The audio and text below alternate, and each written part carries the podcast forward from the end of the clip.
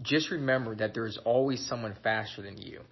And keep this in mind if you're having a bad day, if you feel slow, if you feel like things aren't going well, just remember that um, if you compare yourself to an older version of yourself, a previous version of yourself, a version of yourself in the fa- in the past, you're faster. You're better than that person. Keep that in mind. Also keep in mind all the people that uh, you're faster than that that don't train like you.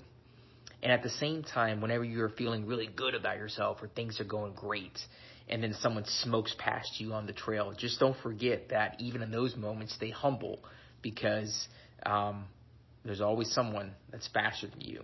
The most important thing is to focus on getting a little bit better every single day and measuring yourself against a version of you in the past.